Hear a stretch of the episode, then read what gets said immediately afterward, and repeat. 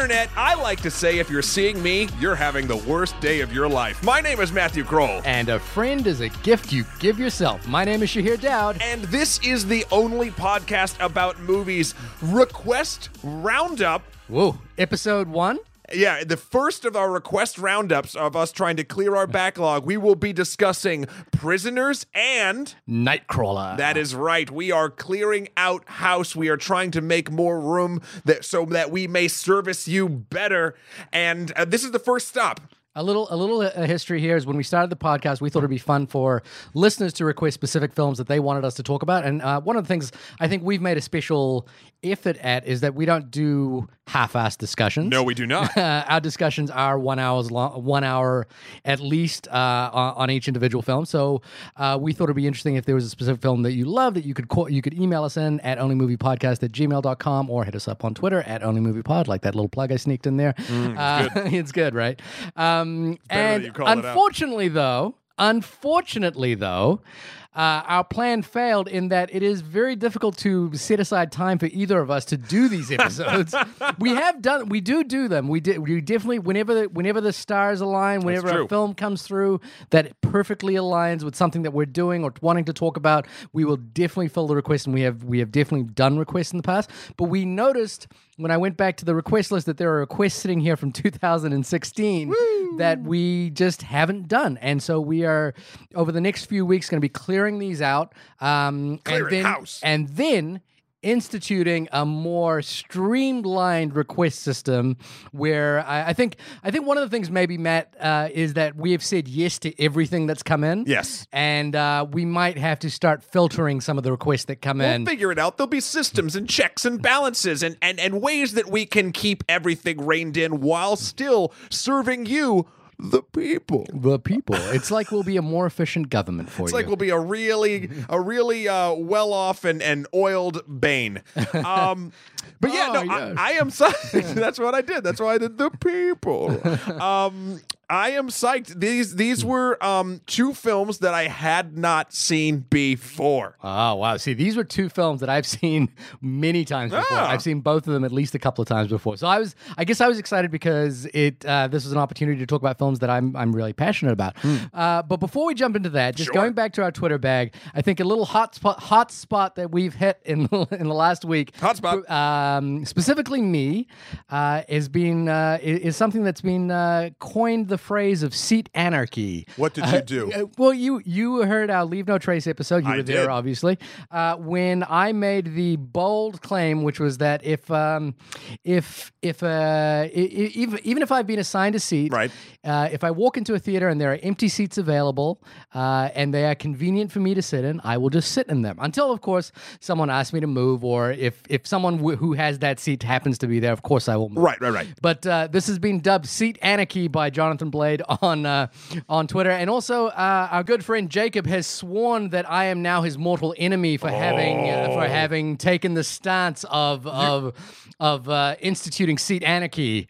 Um, well, because I. Jacob the blade. You've you've now wrought the wrath. I'm of. not sure I pissed off the blade, but uh, but I, I, I you know like uh, it- it's been mentioned. Wow. So uh, I'm going to clarify my position. Okay. But I don't feel like I need to. But I'm going to. No, but you do if you're doing it. Uh, It's I'm gonna I'm gonna clarify it. It's okay to feel the need to clarify a position. Here, here's the thing. No apologies. this is not an apology tour for my seat anarchy. Understood. here's here's the here's the clarifying situation. Walk into a movie theater.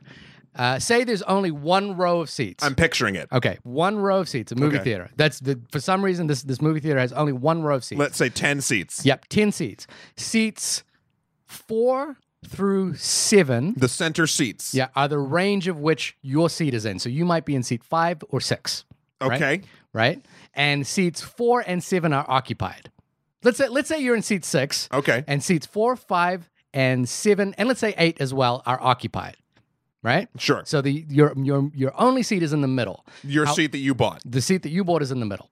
However, seats one, two, three seem to be empty. Seats nine and ten seem to be empty. Sure. And it's the start, you know, it's past um, the point at which people are, you know, most people have filtered in by now. Okay. I'm just saying, rather than make person in seat four, five, and six, or four and five stand up, I'll just jump into seat one if it's a if it's a decent enough seat for me.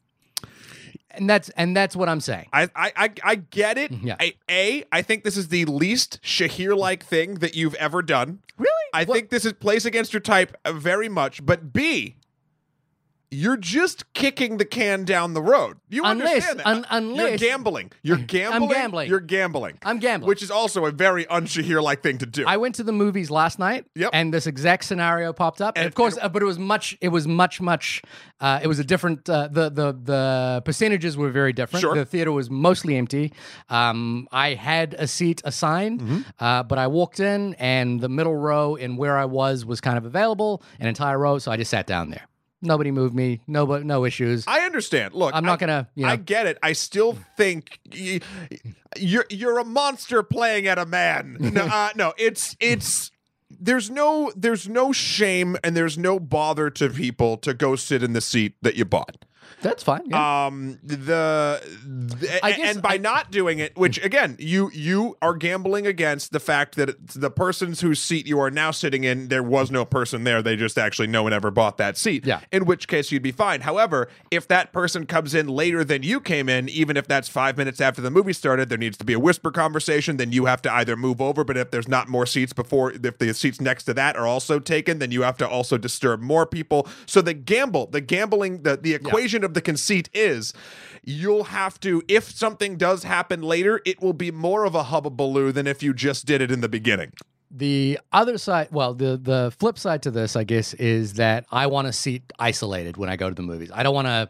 I, I don't like to sit in between people if I don't if I don't have to. But you love the movie theater. You love the you love the people. No, I do not love the people. I don't like people one little bit. So it's actually coming a little bit more forward. I like this. Let's dive into your let's do psyche. it. Let's do it. It's it's actually not so much you don't want to disturb people. You just don't want to sit next to people. Oh, that is yeah, that is one hundred percent. No, I don't. I don't want to. I don't want to sit next to anyone if I don't have to. I'm back. You're you're a monster. Yeah, I'm a monster. I'm fine with that. And then on a plane, uh, uh, maybe this one point isn't necessarily obvious, but I'm six foot four.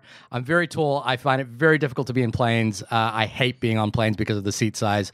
Uh, if if for any reason, if I get on a plane and the seat and and there are exit row seats or aisle seats available, even if I've only been allocated my window seat, if after I've sat down and it becomes very very clear that there is no one there, I will ask the stewardess, "Can I move? Can I move over?" And then I do. It's a different thing on a plane in my It's a eyes. different thing. because when once the doors shut on the plane, no one is getting on or getting off. Yeah, and So- and so obviously on a plane you cannot just jump into another seat. You Right. have to sit where you're going to sit. And and so when you when you get in and they close the cabin doors, and if half the plane isn't full, yeah, I'll stretch out because I know for a fact no one's coming for that seat. But I will have sat in my first seat first, my my assigned seat. I am all about assigned seating, especially at the movie theater. I know Jamie doesn't particularly like it. Yeah, but Um, uh, but so in that scenario, say again.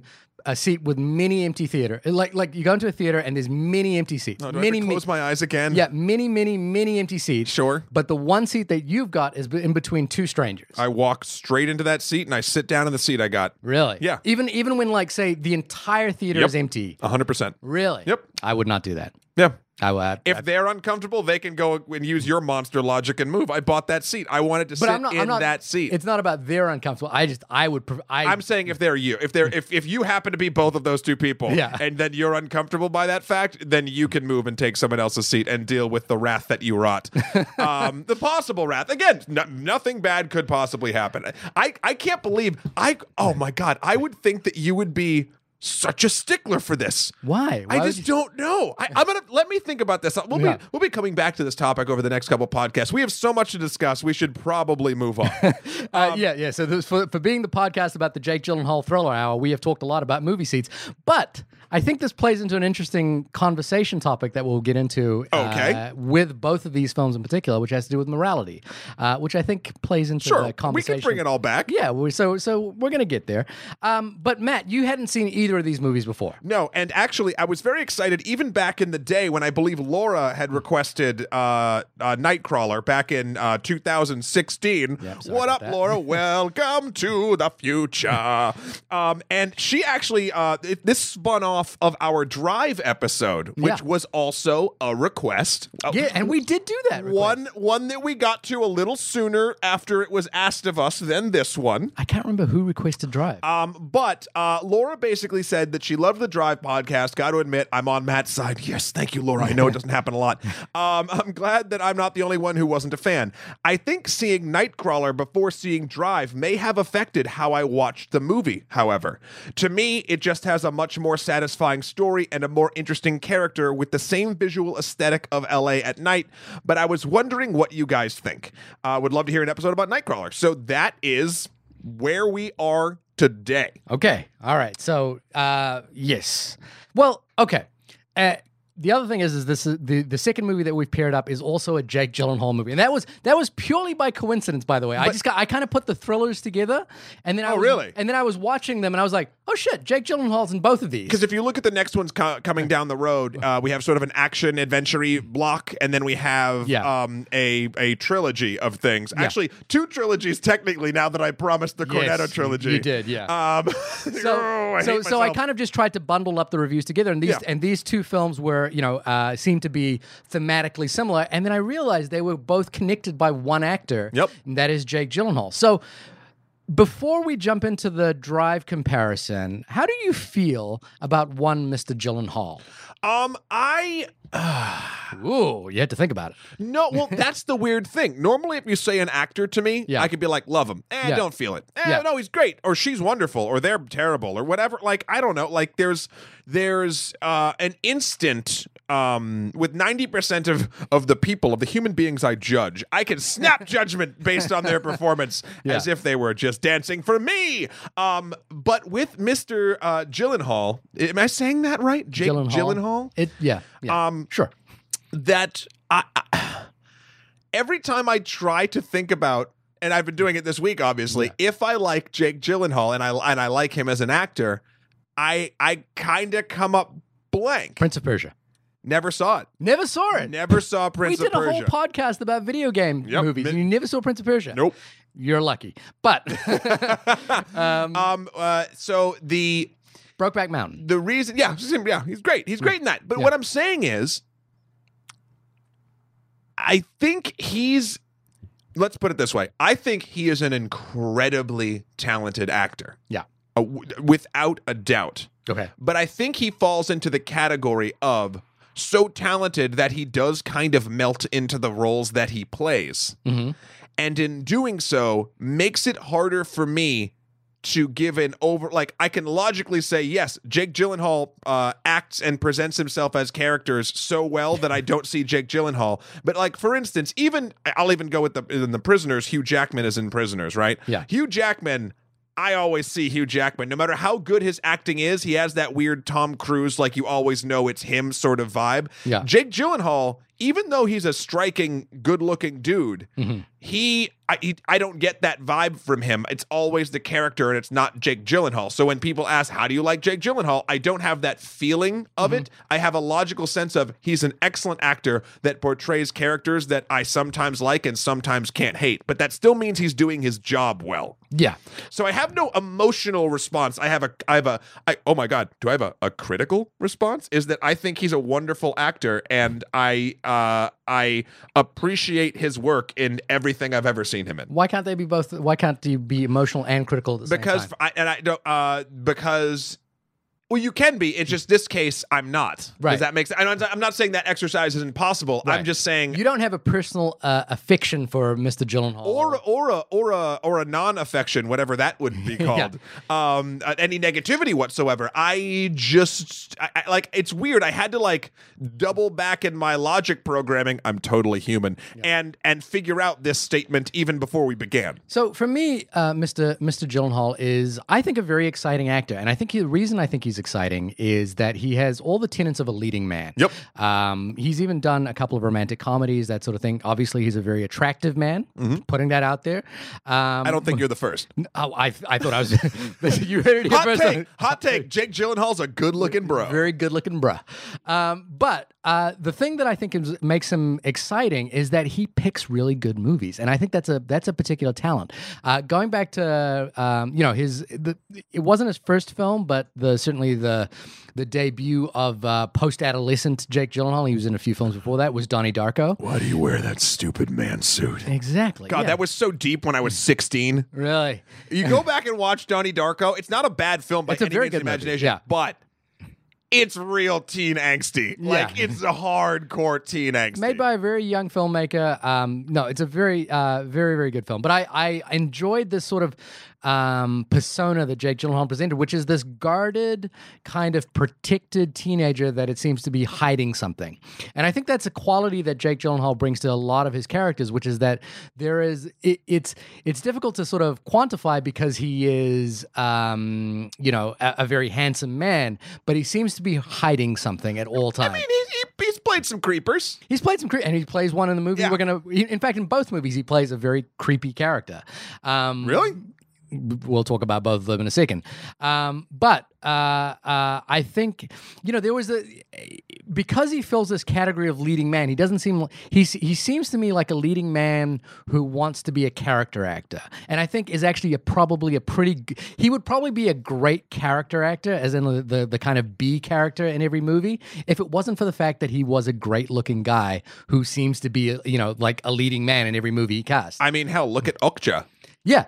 And Uh, granted, not a performance of his that I love. That is one but, performance I don't like, but, But, I, he, I he jumped in that. he jumped in and I liked what he I liked that he tried it. He was just in a different movie than everybody else. Um, he's going to be in uh, the next Spider-Man movie. Uh, he's going to be he's playing Mysterio.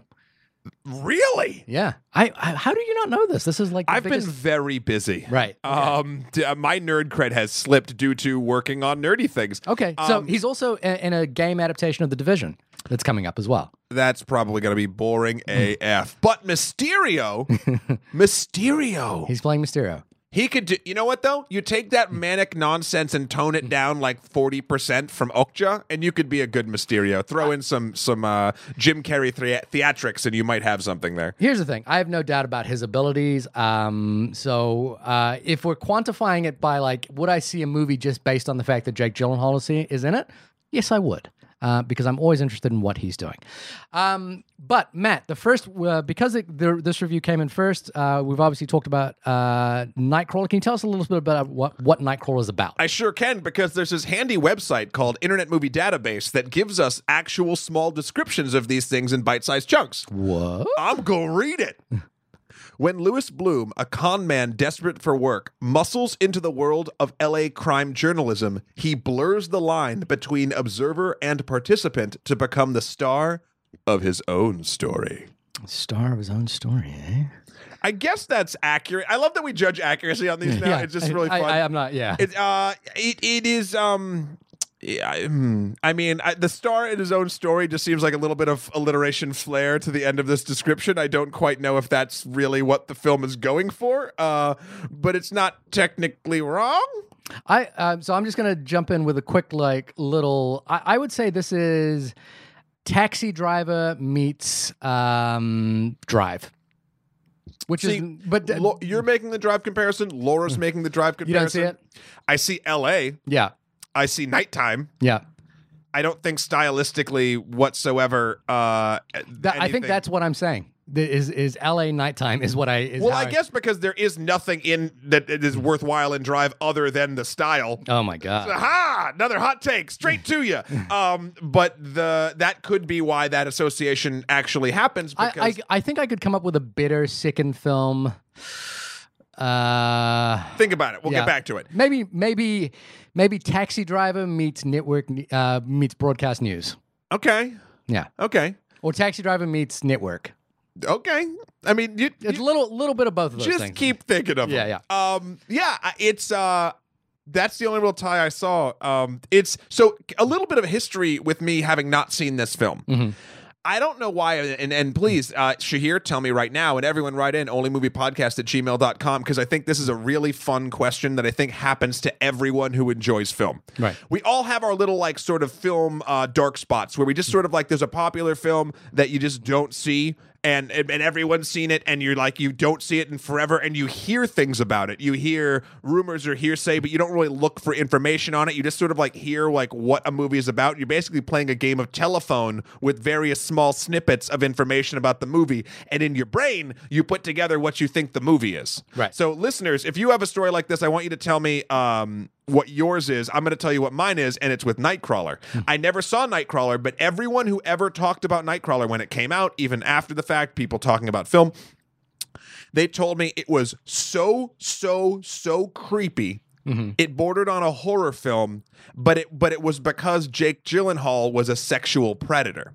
Huh. Now he is a little bit in this film a sexual predator, but that's not what I would consider the focus of this film. So I went into this film thinking this was going to be like a weird. I had no idea it was about. Um, it was about I, like the term Nightcrawler is for like people who uh, film the the bloody stuff for the news then at nighttime. I had no idea that was a thing. Yeah. Um, I thought he was going to be like some weird pervy person who like went and filmed like awful things and then started doing more awful like it not in this world. I thought it was going to be more I was th- from the telephone game I played with people, I thought this was going to be a much more sexually deviant film than it was. Right. Because whenever I heard about Jake Gyllenhaal in Nightcrawler, he's like, "Oh, he's so he's a he's a sexual predator and it's just gross and I think it's a disgusting." bit of a reach to say he's a sexual predator. uh well, he, He, does, does, he, does, some things that, but he he's not a sexual predator. Well, he does force a woman uh, with hanging things over her job to have sex with him. So if that's not a sexual predator, I don't quite know what is. I mean, d- granted, there's, she, there's a, many she's different a flavors. willing participant in that. She's being blackmailed. Yeah, but she's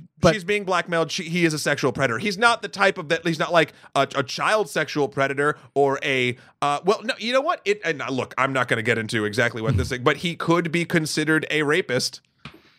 It, it's just there's there's there's shades of this. I'm Okay, not going to sure. not call him a sexual predator. He does some sexually deviant and sexual predator activity, but that is not what this film is about. No, and I guess that's probably where I would say I, I wouldn't call him a sexual predator because that's not what the film's about. Right, but he is one. It's just not the focus.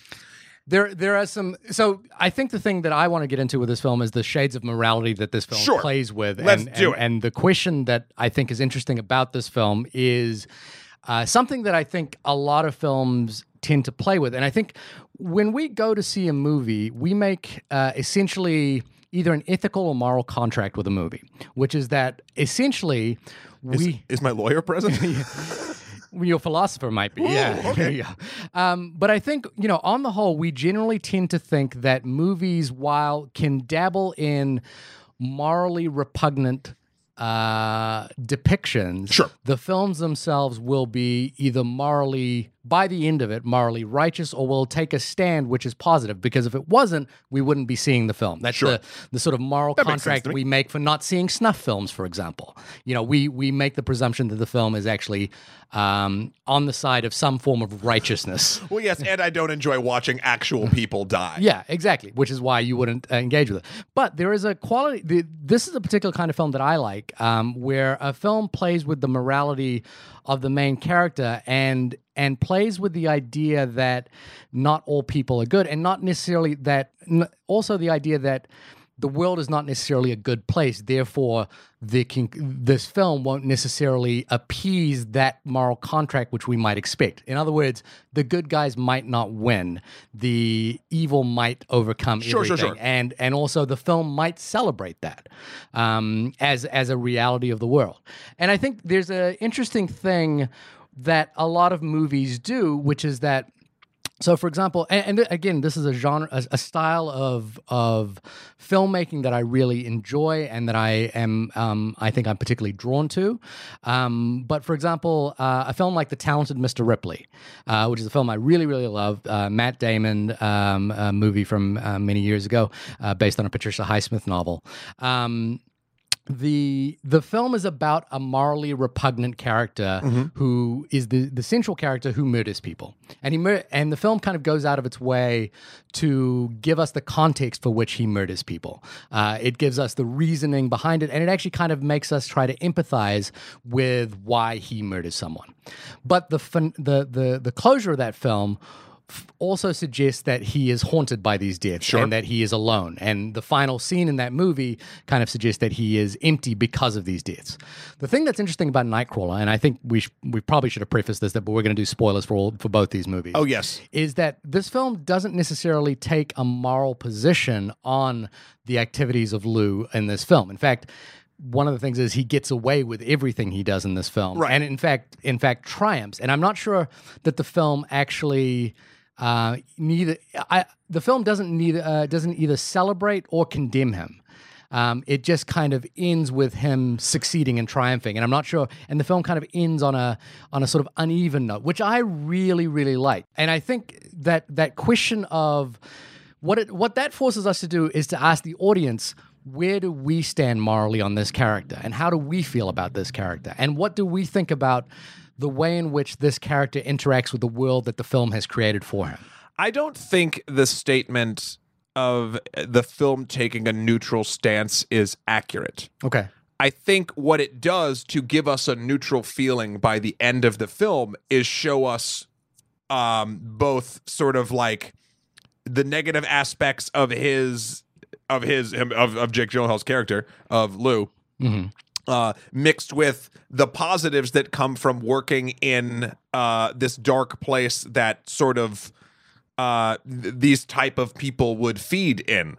And with that, it goes up and down from repugnant to success, repugnant to success, and in doing so, it sort of like gives us as a as an audience a neutral sort of uh, emotional tone to it. right The um, I think the movie is always telling us that he's an awful person. I think the that situationally we see that in this in this world of night crawling, awful people move up the chain. Right. And uh in that sense, uh it's it's not I, neutrals just just rub me the wrong way. It, it I don't know what the it's it's but do you it's think a the gray film is, do you think the film is condemning him I think the film is trying to both condemn him and show you that in this world, condemned people can still succeed. right um, or, or people that society would normally condemn can still succeed. Right. Oh, look, that's everywhere. But like this film does a good job at sort of like being like, yeah, and also showing you how that would happen logically, emotionally, etc. yeah Um, so I think it's uh it's weird because this is something and not to bring it back to Marvel or comics, but he's a supervillain. And he's a supervillain because he's he a supervillain to me in a weird sort of way and it doesn't really have to do with sort of superpowers he's he's he's just he's the level of maniacal uh uh that is so kind of weirdly almost preternaturally ahead of the game Mhm. Uh, he gives that sort of bit of like, yeah, he's bad. He's doing bad things. We're being shown he's doing bad things, but he's so good at doing these bad things that he will just get away with it because he's that sort of preternaturally like ready for the next bad thing he's going to do. And, and and again, supervillain is a weird sort of yeah term I- for I- it. yeah But um, it, it- you know, the way this film is structured, he's a fucking mad genius. Like, and he gets away with stuff because he's so smart.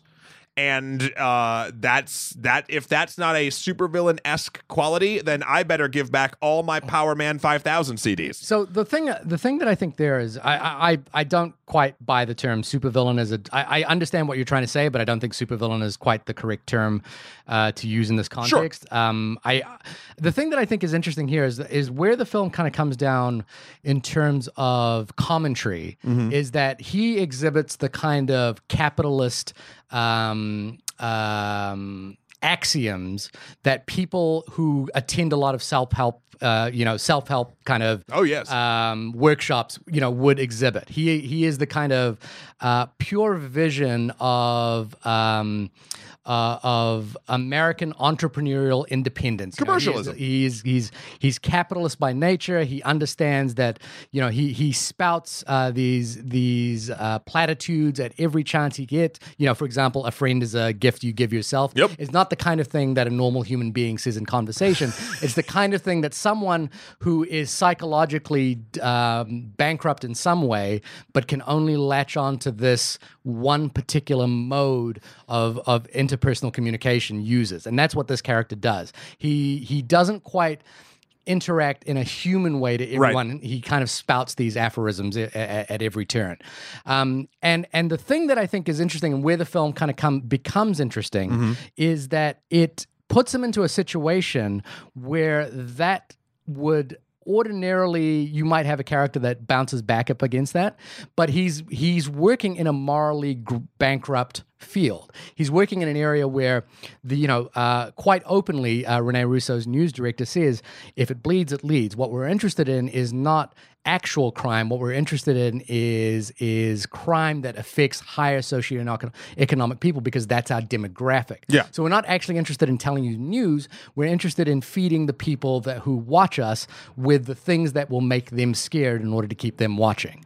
And that is the kind of capitalist bankruptcy that this character who's able to come in and work in. Now, it's to me what it is is it's a good meld of the right kind of character in the right kind of world um, that allows him to get ahead. You know, like if he tried, for example, the, I think one of the you know the most astounding scenes in this film is the dinner table exchange negotiation where he decides you know where he tells Rene Russo, "I want to be dating you. I want to be intimate with you," and he kind of gives her these. Um, fairly repugnant reasons that come obviously from some sort of self-help book or you know uh, some kind of negotiating tactic.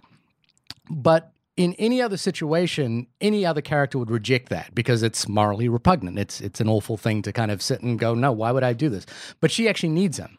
And she wants to kind of continue the relationship that she has with him because it feeds the industry that she works in and it feeds what she needs from him And you don't think that's predatory behavior? I think it is predatory behavior. I think I, I guess I have a difference in the tr- I, I have a different definition of sexual predator. He he literally is uh not blackmailing or coercing her and making her do something sexually that she would not do otherwise.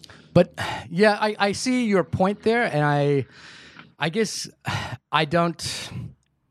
He doesn't. He he is morally bankrupt in many many many ways, Sure. and part of that is he has some sort of he has sexual deviancy where sex is part of a power play for him, but. Is he? Yeah, man. Maybe it's a shade of gray of sexual predator. Uh, I think it's a pretty straightforward shade of sexual predator. I really do. I can't be shaken on this. Like, and again, I I'm don't not want trying to shake you on it. I just don't think that the film is really focused on that because No, but he because, is one. because the environment which he lives in allows him to operate this way. He's also a murderer. Like, there's there's other things that he is that is bad. Right. And I think, and I, the thing that I think is interesting there is the machinations that allow him to basically commit murder without committing murder. A Machiavellian type mind that a supervillain would probably be at home in. I, I, supervillain is so far removed from what this movie is that that I think he has a lot of traits like one. Uh, Only one that wins. Maybe that's the one thing that, other than you know, no superpowers, of course, but that that the that actually differentiates him from a supervillain is I that get- he's, you know, he you gets know, away you know with why it. I don't like using that phrase is because that's putting a frame of reference that we're accustomed to today on a film that has no bearing on superhero narrative or anything like that. I think I think he is a Marley like that's like saying Norman Bates is a supervillain. You know what I mean? no, because there, Because he Norman has- Bates always has like a preternatural skill to like do things. It's He like doesn't saying- really. He just gets away with stuff because he's in a remote hotel. This guy is thinking nine steps. He's like fucking Lex Luthor. Do you think um, um, He's a supervillain. Tom Ripley is a supervillain? Tom Ripley. Um, the talented Mr. Ripley. Um, possibly, but mm. Tom Ripley's not fucking murdering and and basically forcing people to have sex with him. Like the the the, the thing is, and again, I we don't have to harp on this mm. because it's not the most interesting part. Yeah. He's a supervillain like Lex Luthor is a supervillain. Lex Right. Luthor doesn't have any superpowers, but his superpower is he's super smart and he uses that for evil machinations for himself. That's what Lou does in this movie. And therefore, if Lex Luthor is a supervillain, and I think he is, then Lou could also be considered that. But that, but again, I I, I don't even I I- feel I bad I- arguing yeah, I- this point I- even more because that's not what we should be talking. Yeah, I just I find it sort of like a um the it's term- tangential. We're not going to agree on it. Let's move on. Okay. Um, so the thing there, I, I, I think I, I found no, no. So I'll be straight up. The first time I watched this movie, I actually there was a part of it I really didn't enjoy. Oh. and that was the fact that because I used to work in in television news. I did too. yeah, so we both worked in television Yes, news. and, the camera stuff, like the going to do these. yeah, things. going to sites and and and actually doing it. I was uh, more of an editor, but I did occasionally go to sites and you know like I was assistant camera. I went to I went day and night, and I saw some shit. Yeah, and the thing was there is that I, I, I, uh, in my first viewing, when the kind of thing descended into car chases around LA, I was like, this is a fantasy of how the news world operates. Um, the second time I watched it, uh, I was much more invested in the moral questions of this film than I was in the way in which he kind of like um, worked through the the the way in which news media operates in America, and especially particularly kind of. Uh, uh, I- I think this film kind of really spells out this is local news. You know, so this isn't like CNN running around. This is your local news station chasing ambulances kind of story. Or you know, like people doing that kind of work. Do you remember your station name? Television New Zealand. Oh, okay. I was I was WNDS, the Winds of New England. Oh, there you go. WNDS. Did you have people who were night crawlers? I actually didn't see any uh, night crawlers. I was more day shift. I was assistant camera there uh, with my good friend Dave, who was like lead uh, news camera person. Um, and I was fresh out of uh, this was actually between high school and college for me during my off year. And uh, we would we would go and see something. He he told me some things. He did a lot more of it than I did. Obviously, that um you know you you see some stuff because it's a lot of you know, if it bleeds, it leads sort of a mentality. And again, not to say that WNDS was ever sort of like that gratuitous as this news organization seems to be, because it was like a nightly news program for us, you know, small, Yeah. uh, and not necessarily, but like they knew fear sold, Yeah. and they knew like bad things happening to nice looking Rich, people, uh, or, or culturally, um, whatever sort of just that, whatever the news tells us that is, um, and it, it it's uh it, it it's it stuck with him and and the the very little bit of it stuck with me it's not a fun place there's a reason i didn't stay there Yeah, I emailed uh, Stephen, uh, who's a, a listener in New Zealand, and I actually worked with Stephen, and he was a camera operator at Television New Zealand.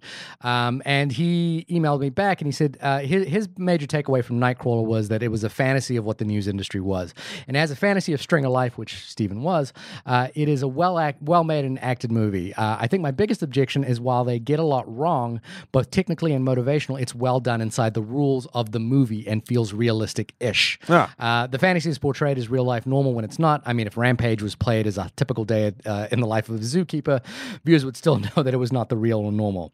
Uh, I'm not. I'm not sure if they would get that from Nightcrawler. And I guess what Steven's saying here is that he feels a little saddened that that this film kind of uses his industry in a sort of fantastical way, and and we're in a particular climate where uh, I guess Steven may be feeling this is that you know like uh, there's a lot of the, the term fake news gets tossed around a lot, uh, and it reinforces all their negative views on vulture stereotypes of the news gathering um, of news gathering organizations. Sure. so That. Uh, that was actually, and I I 100% felt that the first time I watched this movie, but the second time I watched it, all I was focused on was the the moral line between the character of Lou, played by Jake Gyllenhaal, and what the film was commenting on about him okay. And and whether the film said anything. Because because so for example the talented mr ripley has a real clear line where the last person tom ripley kills is someone he loves and someone that he can go off and make a better life with. And if he just didn't do the if he just if he if he wasn't in the situation he was in, he would actually be happy. And Sure. He has to kill this person, and now he's alone. And so that you know, it, it leaves him alone, abandoned. It leaves us, the audience, realizing the emptiness of this character. Uh, at the end of of Nightcrawler, um, Lou succeeds. Lou, you know, gets his. Um, And there's an interesting thing there, which is that at the very, very start of the film, he attacks a security. You know, a security guard comes upon him as he's stealing uh, piping or something like that. From Copper. constr- uh, from and a chain constr- link fence. Yeah, from a construction yard. And we see at the very end frame the watch that he stole from that security guard right at the start of the film. And and so we're saying that he hasn't really transformed. He's just acqu- he's just gotten bitter at what he what he was like at the beginning of the film. And in fact, he's gotten so good that he's acquired now the thing that Bill Paxton was trying to do in the middle of the film, which is acquire a few trucks. He has interns now, and they're off riding into the night. He seems to be uh, dominating the news industry. And I think the thing about that final shot is is that while there are films I have seen which are morally repugnant to me. Sure. Um, there are a couple of films which I think kind of cross that line in, in unappealing ways. This is not a film that actually does that despite him succeeding and despite riding off into the night. Because I think the film overall is smarter than smarter than celebrating him. It's more acknowledging that this is the reality of the world that we that that this character lives in where this is this is the type of thing that actually succeeds. And these are the people that are out there. Kind of in the same way that uh, martin scorsese's taxi driver ends with travis bickle continuing to ride off in the night wi- in his taxi Right. picking up people.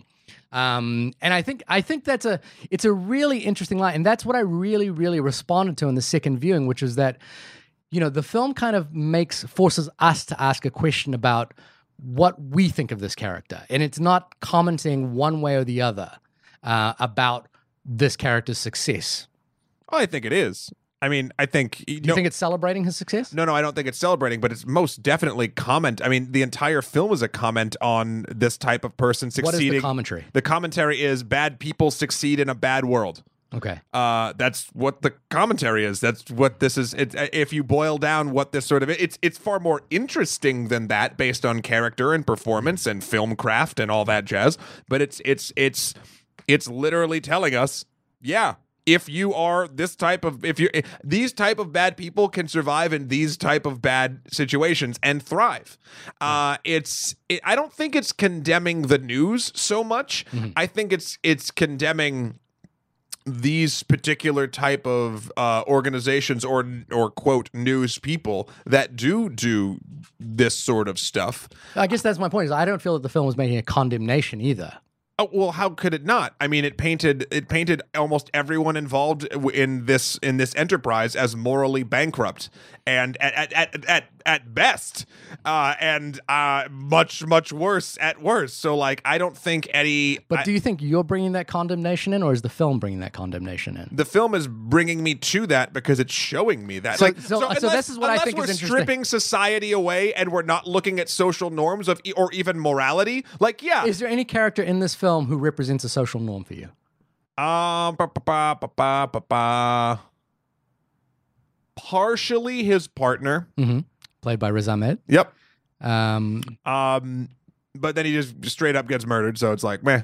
Not straight up, actually, very Machiavellian way of getting him murdered, but he gets murdered. yeah, Um, yeah, he's probably the closest main character. yeah. But do you do you feel the film gives you remorse for that character's death? Or th- this is my point: is I, I don't think that the film goes out of its way to condemn this character, and I don't think it goes out of its way to ce- celebrate it, which is why I land on this point of neutrality. I think and, and, and I think that neutrality is is is actually morally interesting because it allows us to ask that question. I think the neutrality is there and tenable. I think how the film gets there, how we're interpreting it, is very, very different. Like I said, it's sort of like peaks and troughs of what we're being shown. We're being shown success and then the fucking nightmare that it took to get there, back and forth, up and down, and and you add all those sort of points together, and you get sort of a gray tone, neutral place. I don't think the film is. uh, and maybe in its construction, if I if I'm trying to marry our two thoughts together, maybe that construction is what gives that vibe and if you look at the film as a whole as opposed to just sort of points and checks and balances then you do get to that point however it is still only showing you things that you would normally look at as being morally repugnant and and wrong. Right. Um, but it's it's doing so in a sense of, and then there's success. And this is what I think is the is the the amazing uh, the display of talent in this film. Sure. Uh, so Dan Gilroy, who wrote and directed this film, um, demonstrates here is that, and, and there's a there's a good video essay uh, by Li- uh, Lessons from Screenplay about this, which is called "Sympathy for the Antihero," um, and it's something that it, it's a particular style of film that I really really like, and it's and it's basically the kind of film which puts us in a position of watching someone or something that we wouldn't experience in real life and we would normally judge as negative, but allows us to view it as an objective viewer and make our own judgments. And and I think that the skill in this film is basically having a character who is morally repugnant, who is um, who is morally bankrupt, who is probably sociopathic in ma- in many ways, Very who, much so. who demonstrates antisocial behavior all the way through. So he doesn't even have you know moments of of kind of loose connection. There's no you know there's no when I think about him in this movie on his own, I think of him smashing a mirror in rage, and I think of him laughing sort of like uh, in a strange way at something that's happened. What other type of characters laugh in strange ways when things happen? Matt, I'm just going to say it. Not every film is a superhero film. In fact, you're the only person that laughs like that. He also he also has minions at the end. Just want to point that out. But that's neither here interns? nor there. Interns? Is Yeah. that what you, minions are interns? Yep. Or minions, like the minion, like the yellow Yeah, minions. yeah. yeah. yeah. Um, so I think it's actually a, a really remarkable demonstration of craft. And then again, the you know the the reason I like this kinds of film as well is that it it's it's the kind of film that would get noted to death unless a studio supports it. It's the kind of film where you're like, oh, we've got to see his backstory to see how he got like this, or you know, we've got to we've got to empathize with him in some way. And this film doesn't actually ever ask us to empathize with this character. Right. It never asks us to be on his side, but it maintains a focused, precise view of him. and it stays on him the entire way. It's interesting that you bring up backstory, and I think this is a place that a lot of films uh, falter because I think. I don't know if it's studio or producers or directors or writers or whatever, but when it falters, when there's no backstory, I'm not interested at all. The the thing about this is we get the exact amount of backstory we need to move forward and learn something about the character, even though that is he's still the same guy at the end. Right. And that is in the beginning when he's trying to steal metal to sell for chump change, his interaction with the guy he beats up and takes his watch, his interaction of both sort of trying to be professional with the person and then getting kicked out of this place because they didn't want to hire a thief. Like there's this whole thing where that that whole section is his backstory. Yeah. And so so I think he does have backstory, but the writers or the creators are smart enough to know here's all the important backstory you need. We don't need to see like he was abused as a child or neglected or like when he was a teenager, uh, he got his heart broke. Like that's all bullshit that I feel like people build into films that are like basically doing paint by numbers crap. And this is not that. They give backstory, but just enough to get us on board with the type of story to the type of character that this film is trying to play. Yeah, and I think what that has to do is faith in the audience. It's, Yeah. it's Oh, yeah. It's it, and that and that's what I really appreciate about this film in particular, and films like this, is that it requires uh, an audience to be intelligent. And Sure. it requires an audience. It's it's not going to handhold you through this experience. It because it's it's not going to say one way or the other. You know, this is a good person or a bad person, or here's here's yes, this. it does. I, I don't think it does. I think it doesn't handhold you through this Oh experience. no, no, that's hand holding. Hand and telling you or showing you if a person is good or bad is not the same thing. Right. So what? How does it show you? I mean, you're you're saying it. I guess watch- you, you and you I are saying the same thing here. You're, you and I are saying the same thing here, which is that your own morality judges at which level you think this person is a good or bad person. For example, As in if you- everything. uh, For example, if you have similar, like if you are a person who maybe has poor interpersonal skills and is the kind of person who goes to self-help seminars and you know spouts those kinds of phrases at all times, when you when he does the when he goes and asks for a job and uses uses those to try and get the job, you might be on his side. Sure. You're, or Then- if you're not, then you might not let's, be. Let's pause that because not everything in, in, in, you know exists in this vacuum. Then he'll do something morally repugnant, or repugnant, like be a sexual predator. You predator. were about to say Mario Republican, weren't you? yeah, morally Republican. Uh, well, whatever. Uh, but being either a sexual predator or a fucking downright murderer. Yeah. And then you realize, if even if you were remotely on his side, you're not even on his side in the based on the backstory when he basically sucker punches a dude and steals his watch. Like this movie is telling you he is a bad man. I, I think, and I think that's what that's what is an interesting thing is that he crosses several lines during this film, and you have to make the decision which because he just keeps crossing them. Like, like to me, one of the first lines that he crosses that that. Uh, obviously, he's a criminal at the beginning of the film, and it's acknowledged. But later on, he he I actually identified with him when he was trying to become a news person. I identified with that sense of like being in a world where you are the complete amateur, but you want to be there. And then he drags a body into the light. Right. And that and that was a that was a line for me. And I was and I think what's the- great about the film is it offers you plenty of lines for you to choose where where is where is your cross. Sure, but he eventually gets there no matter what if you have any moral moral fiber in you and you realize this is a bad man. Therefore the film is not neutral on him. The film portrays him at, in an increasing section of bad activity morally speaking in our current society and that means that he is a bad person, but he is a bad person that succeeds. So I find the only thing I think we end at the same spot of how this movie made us feel, but in how we get there, I will not say that this film paints him in a in a in a uh in a in a gray area light at all. This film, as it moves forward, paints him in an increasingly worse light because we start to see the worst of his tendencies come through. I think I agree with that point. I think what I'm saying here is that the film doesn't ever at any point condemn him because of his actions. I think the film continues to show how bad he is and then ask us to make a decision at which point do we but because the thing is we stay on board with it, right? Isn't that the isn't that the remarkable thing about this film is that we completely stay on board Sure. with it the whole way. Sure. As a demonstration of craft, I think that's pretty extraordinary. Yeah. Um, and that's what I I really really liked about this film is that is that it played in that sort of space that I think a lot of studio films don't get into, which is characters who do terrible things, but we are just going to continue watching them Yeah. without any sort of sense of judgment. Would you say that's your final thought? Because we should move on to movie two. I think the that thought will leap into prisoners in an interesting way. Okay. I would say I like this movie a lot. Uh, I don't know if I'd rewatch it, but I'm glad I finally got to watch it. Uh, I think if you haven't seen it, it's super interesting and you should. Um, and I think uh, he also has a sidekick, so he still could be a super I will, I will, I, I will say this. I, I'm, I'm actually really grateful that Laura got me to rewatch it because it was a film that I, I liked, but I didn't love. But when you men- when she mentioned it, I was like, oh yeah, I do kind of want to see that again. Nice. And I, I, uh, I think you know, like uh, I've been thinking a lot about our review process, and I think the reviews I like less are the ones which where we review it immediately.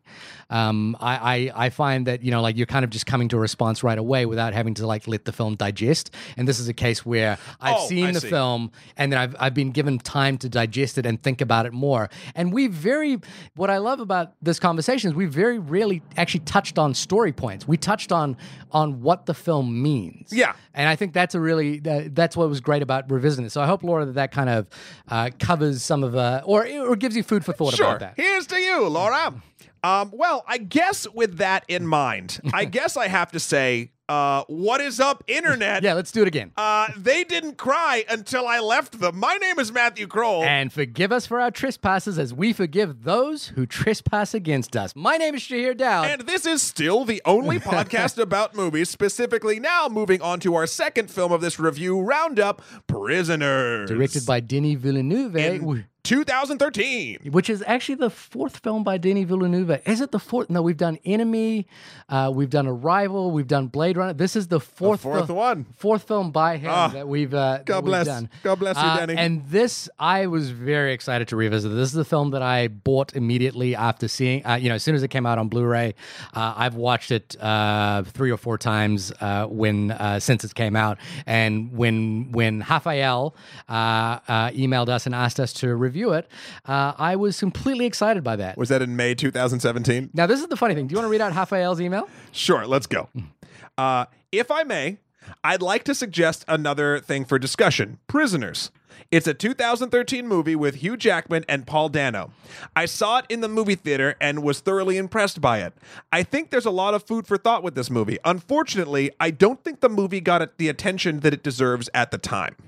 And uh, the the point that I wanted to make there is, Raphael, I saw this movie with you at that screening, so I was with him when he when he saw it at the movie theater, uh, and I 100% agree with that sentiment. This is, uh, and the last time we actually brought this film up uh, was in our Logan review, because uh, while we are we are in the Jack Jake Gyllenhaal thriller hour, uh, I think the thing I said in Logan was, and and I really really liked Logan, um, uh, was that I wanted to see. I had seen Hugh Jackman in Prisoners, and I had seen how much he invested in such a morally um, difficult character, and I wanted to see that from Logan. So I was really excited when Logan kind of did that. You know, Logan allowed the Hugh Jackman that I'd seen in Prisoners to come forth into the Yep. into into the Marvel world or to the X Men uh, world. So I was really excited about. it. The other thing I was really excited about um, is that I think a really formative film for me when I was growing up was Seven, David Fincher's movie. Oh, yeah. That was a really I saw that uh, way younger than I should have. My brother took me to see it at the movie theater. It was one of like the first big boy films that I'd seen in a movie theater. Okay. And and it really made an impression on me, not because uh, the story was uh, was so gripping, but also because it made an impression on me about filmmaking. It was like one of those really important films for me that made me think about how a film gets constructed. And I found Prisoners made me feel the same way. Yeah. Uh, and I saw Prisoners in 2013 when it came out. I saw it in the opening weekend when it came out. Um, and I found that it did the same thing for me, which is that it, it got me excited about films that were, well, it got me excited about films that are rich in theme, are Sure. really, really rich in theme, and, and use that theme in almost every scene in some subtle way to build up to a cumulative effect. So I was really, really excited by this film. I've seen it many times. Uh, happy to revisit it. Matt, first time around for you. What's in the box? Filmcraft. Uh, no, I I dug the crap out of it. Uh, I am not a um. I'm not a hunter down of thrillers or sort of like true crimey murder films. Yeah. Listen to a lot of true crime podcasts, mainly Last Podcast on the Left. I mean, shout out to them. They're the largest true crime podcast there is right now. Yeah. Um, but I don't actually hunt down films in this genre. Yeah. But they tend to find me at random points in my life and I don't dislike them. I actually normally like them very much, but I just this is something that when it came out, it just sort of passed me by because it's not a genre I um actively throw myself at, but when push comes to shove and I see them, I tend to enjoy them. Um IMDb, just so we can get it out of the way, says this about prisoners. When Keller Dover's daughter and her friend go missing, he takes matters into his own hands as the police pursue multiple leads and the pressure mounts. Yeah, Um, that's all true. all true. Uh, first of all, second of all, great cast. Yeah, Not only Jake Gyllenhaal, Hugh Jackman, you got uh, Terrence Howard and uh, Viola Davis. yeah, Uh, you have uh, Paul Dano, yeah. who fan favorite of the podcast, Paul Dano. What we've done Swiss Army Man with him. Youth. Youth. We did youth. Uh, there was one other I can't quite remember, but I, whenever he pops up, we're always like, ah, it's Paul Dano. I'm still like a sucker for There Will Be Blood, and uh, he's got his directorial debut coming out this year as well, which we will get to see. Oh, nice, good, good. Um, who else is in this? Oh, even hell, down to um, uh, what's his name? Who is just an Ant Man? Uh, David Dastmalchian, or Yeah. uh, how he plays plays Bob in Yeah. this movie. Uh, Bob meets. Uh, well, we will get into it. um, yeah, this film uh was was a was a was a clencher was a was a having you know not knowing what exactly is going on. It does a great job keeping you as an audience member uh in the same sense of um thinking you figured it out and then uh realizing that you hadn't and the assumptions you made were false. Um and it does a great great job of that. It also does. Um, I, I notice this a lot. I complain about specific filmmaking uh, techniques a lot in um, on this podcast. And one thing I do often complain about, and listeners and Shahir, you'll probably remember this, is the slow push in or the slow pull out in films. Okay. This film has a lot of that, Yeah. but it does it in an effective way. And I think it has to, and it's sort of made me focus what my problem is on more. It's not on the, the, the zoom in, zoom out, or push in, push out. It's actually on how the edit is handled around those moments. Mm-hmm. I feel like a lot of times a less skilled filmmaker than, than Danny Villeneuve uh, would basically like to sort of, or uh, not, not not skilled. What's the word I'm looking for? Uh, uh, able to res- uh, restrain, or I don't know, uh, knowing when enough is enough. Okay. Basically, um, a lot of films when there's a great shot, like they kind of selfishly want to like stay on it a little bit longer than they should, and they do the slow push. This movie, as far as from a technical angle, never did that for me. It has its pushes, and it knows exactly where it wants your eye to go, and for how long it wants your eye to be there, and then it moves on to the next thing it wants to show you. I think I was impressed as fuck with the editing of this movie. Like it really did. It took a lot of tropes that I dislike in filmmaking, especially like shot choices and things like I just described, but used them in the way where I'm like, yes, this is why. Okay, so the I the reason I don't like things is not quite accurate. It's actually probably more likely the editing that I don't like these certain type of shot choices when they edit them differently than this. I thought this was put together so well for what they were doing. I mean, uh, on that point, it is shot by Roger Deakins. So There you go. one of the greatest cinematographers of all time uh, behind the camera. And the thing that I think is interesting uh, in the way it was shot by Roger Deakins is it's not showy at all. No. it doesn't feel like. I mean, this is one of the the, the people who can light any scene to the most beautiful degree, uh, and he doesn't. Uh, he doesn't show. There's one sequence in this film that I think kind of comes to the level of what we would expect uh, a Roger Deakins film to do.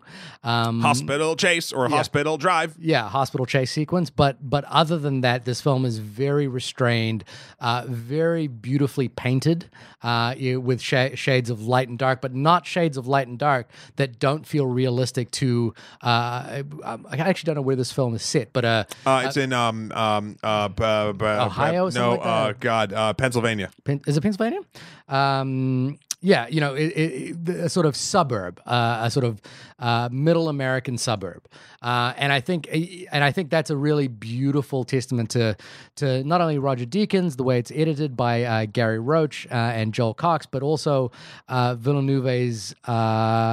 Understanding of what makes a scene important. I've actually uh, I've been going back into Villeneuve's back catalog a little bit. Um, uh, I rewatched Incendies, which is incredible, uh, even better a second time around. And I rewa- and uh, Polytechnique is available on Hulu right now as well, which is one of his early films. Um, so so there's a technical craft to this film, Sure. uh, that is you know there's a reason why Denis Villeneuve is Denis Villeneuve at this point. Um, you know he. Uh, seems to be the heir apparent to to David Fincher. Yep. Uh, in many respects, with it, which is that, I would argue better in my own personal, humble, weird, not no one cares opinion. Uh, well, in the the heir apparent is kind of maybe the wrong phrase as well because David Fincher's still around and still making amazing stuff. All right, Pete David Fincher. Man, uh, you got to check out Ma- uh, Mindhunter on uh, Netflix. Yeah. Um, but uh, so there's incredible display of craft. In a way, uh, there's a stronger display of a very specific kind of craft than Nightcrawler. Nightcrawler, you know, is the first film by Dan Gilroy. Um, it doesn't necessarily it, it demonstrate Nightcrawler demonstrated to me the stronger hand of a right of a of an excellent writer than it did of an excellent director. Even though it is it- even though it is directed very very well and the, the the only point i want to sort of like caveat that with is this is the kind of film school directing that denis villeneuve is doing it's very very good it's very it's very precise it's very pronounced it's very like rich on theme and not every filmmaker is like that like you know even though jean-luc godard gets taught in film schools his his brand of filmmaking doesn't line up with david fincher's but it's still equally amazing Sure. I mean, So- because Fincher's not lining up for the all you need is a girl and a gun sort of mentality. Of yeah, thing. well, that, that sort of thing. But also, uh, you know, like um, Godard's sense of playfulness or his sense of, of Sure. moving the camera in weird directions. Right, right, right. Um, so, so this is a kind of a very film schooly kind of, and it's a very um, uh, I don't know how to quantify this, but a very male kind of like directing kind of, you know, like I, I, I see a lot of like young male filmmakers aspiring to this kind of filmmaking. Sure. I mean, and the the subject matter of both of these films, but this one I would say more in particular Yeah. does speak to the um the uh provider esque male fantasy of the um of almost like the fallen competent man. Yeah. if that sort of makes sense. It's when the you know uh it's it's it's he's the Hugh Jackman's character is prepared for anything. He's a prepper, but not like crazy. He uh he's uh religious. He teaches his family. He keeps them safe, etc. Until he doesn't. Yeah. and then shit hits the fan, and he sort of d- dives into uh madness for a bit. But unlike, say, Denzel Washington's Man on Fire, Right. It goes in a. It, what's really astounding about this film is the is the screenplay, um, and and this is a a, a screenplay by Aaron Guzikowski, uh, Guzikowski, God bless you. um, uh, and it's and it's he hasn't written too much, but this is a very is a deeply rich screenplay that that basically again it's a thing that I love. It does this in a completely different way than uh, than Nightcrawler does, but it tests the morality of this character.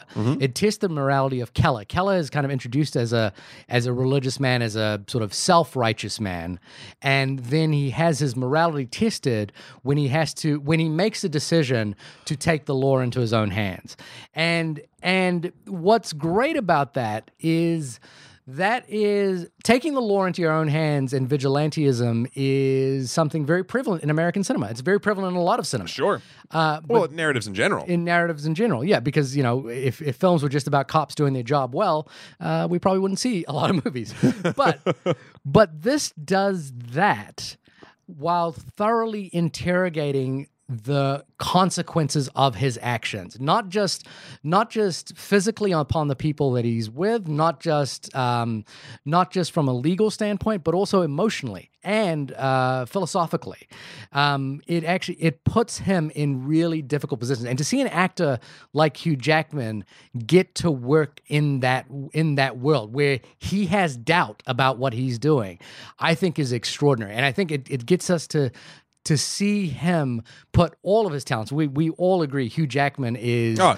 a leading man, uh, an uh, you know incredible singer, dancer, actor, performer in every respect. Quintuple threat. Yeah, eh, but but seeing him being put on the spot. And and I think what I love is really he he seems to be really relishing the opportunity to do work like this which which allows him to be big and theatric but allows him those quiet moments of reflection as well. And the film challenges his character's actions at every turn. It do, it doesn't let him off the hook uh, for anything he does.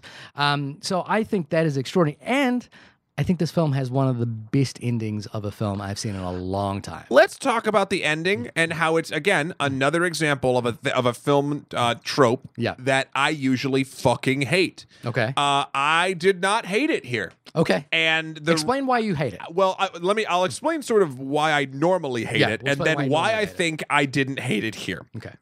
I normally hate it because a lot of times I feel like it is a cop out. Um, when a story ends on an open note with a main character, um, you, you don't know the fate of a main character or characters. Uh, it it leaves me with a bad taste in my mouth because we just spent two hours and some change with these characters, and you've led me to believe that what happens to this person is the most important thing, and now you're not going to show it to me because uh, ma- multiple different reasons. Maybe you weren't happy with a certain ending that it would have happened. Maybe you just want the audience to decide, which I think is a cop out. Maybe you want um y- you you think that that is the strongest ending, but I I, I always normally disagree. The example I always go back to is the lobster. Okay. Um, the Lobster's ending, I think, even though I loved a lot of that film, in my opinion, is bullshit. And and when you take main characters and you don't tell me sort of what happens to them in the end, uh, it bugs me. Now you could argue against that in places, but the thing about here, and I think I figured it out. Okay. This movie, while our main character's fate isn't truly decided Mhm. We know exactly the, the film does a great enough job setting up the world that it takes place in that the film itself we know exactly what will happen one way or the other basically to this character. And we don't need to see it, nor do we even need to know, you know, and, and what I'm, we're talking about is at the end of the movie, spoilers, uh, Hugh Jackman is stuck at a crime scene in a hole and the the the main the main thing of the the film itself, the rescue of these two little girls that were taken has already happened. So the story of the film is at a close. And even though there's a lot of the story that has to do with Hugh Jackman's actual you know character journey the the the structure of the story is complete. We found the murderers we know why this that and the other thing. And the the, the side tangent is sort of Hugh Jackman's journey and and emotionally how he gets there. And so where he basically ends up physically at the end of this film is not even the point of anything because we know what will happen one way or another you know if he's if uh if Jake Gyllenhaal's um detective Loki I won't make a comment um I'm impressed you got this far without. um the the if he pulls him out of that hole uh he's going to jail right. uh, if he doesn't pull him out of that hole, he's going to die. Either way, his family is probably still irreparably damaged. Um, with uh, not only the the kidnapping and in return and sort of uh, the the ordeal the daughter went through, but now they don't have uh, the father. Yeah. And so it, the reason it doesn't bug me here is because every question I need answered for all of these characters has already been answered by the film. It's just not showing me one particular timeline that this film needs to go down more. It it plays back even into th- there's various fade outs, fades to black in this movie. And I normally don't like that either. But like this movie, it's it's it's showing restraint and craft and it's getting you to a point it needs it knows it needs to get you to and then moves on. And then it knows and it, it gains that trust throughout the film that you know as a viewer that you're going to get everything you need from it. Right. Um, so so I know I've been a little bit rambly, but I think that's what it is. When when the film can wrap itself up and still leave an open ended thing as sort of um as sort of um uh, extra is the wrong word or or a spice or something I don't know with my food analogies but like it's not leaving any plot point open Right. it's just leaving the the various butterfly effect paths that we kind of know the outcome of the two major ones uh it doesn't have to answer that to for us because it it knows we know either way what's going to happen Right. I I I do agree with you. I think the film is a is one of those really clever endings where it it comes to a finality and we don't need any more. We the film is over, even though it it ends on a question mark. Uh, we know the film is over, and we don't need to see any more of the, of what's happening. And I think the things that you referenced there are an example of a film working in tandem with the screenplay to develop story at every turn. So every time there's a fade out, there's a story point that's being delivered at that point that we don't need to see any more information here, and it's a really smart, economical screenplay.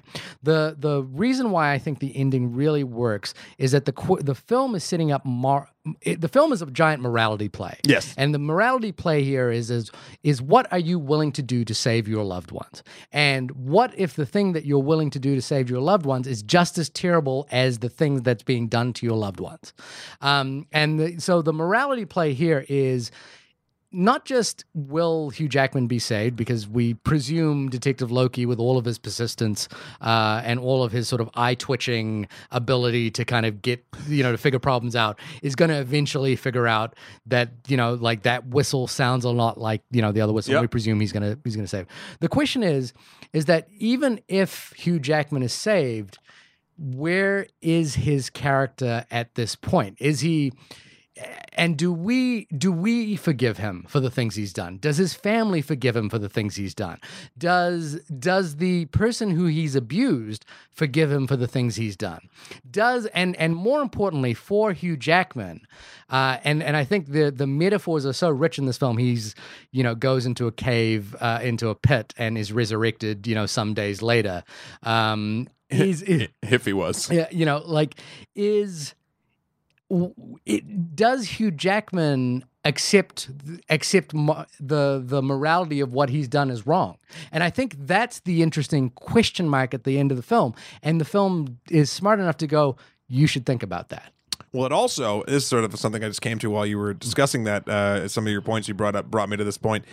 it also does a thing where Hugh Jackman is the main character of this movie, and you know, it, it but due to the moral questions and everything like that, you still are rooting for him one way or another. Even when the film wrecks you back, you're hoping that the film racks you forward to sort of get you back on where he is morally correct. It knocks you around a lot to see, like, wait, he's totally morally correct. Well, this evidence means that he's kind of not. But wait, oh, we got this one. It's totally this guy. Can I interject for just a second Well, here? Just, just to, just to help, like to, to come in with it. Could you be specific about how it either at points where you were on his side or where you were against him? Uh, let's see. The there's the sort of thing about uh, you know, when he when he whispers the thing to him.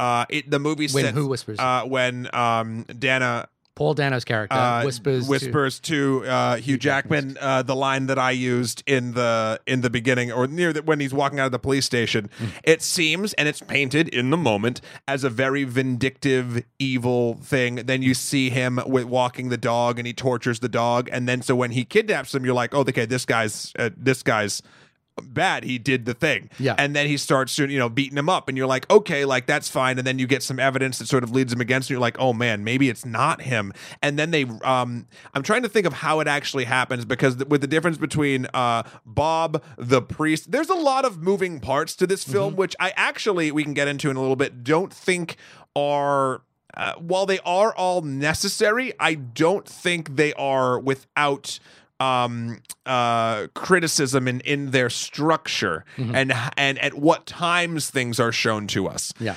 um but then you know as the film keeps you know peeling away layers of this of this onion and jake gyllenhaal's detective loki goes through and is is discovering things uh you start you start to wane on you know if if he's actually the the thing and then you start to realize well maybe he was working with this guy because there's the whole puzzle aspect and the snakes and all that thing and then when when uh the first little girl gets away and she freaks out when she sees Hugh Jackman's character. That was the worst sort of mislead to me because it painted the flashback even painted it like uh he was the bad guy and it was trying to put you into a thing where like he was actually the person who did that to the daughters. And I was like that's a little bit of a stretch and weird down to the point where like a, a person in his coat is chasing uh, the little girls. And I get that we're seeing like in the little girl's head, but then so okay, if he's then the thing and he's running, then I'm not on his side anymore. And then you know the and then finally when you get back, you're you're stuck at this moral place where you find out that he is not correct. His his uh, vigilanteism is uh, not just, and uh, he is uh, basically uh, he. If you're looking at it from a moral perspective, he is in the wrong Yeah. and then w- you still care about him because you've been on the sort of journey with him and he's been duped by himself Yeah. um, into doing this and um, it just seems as though uh, it, the movie is constantly whiplashing you back and forth whether or not he is in the right Right.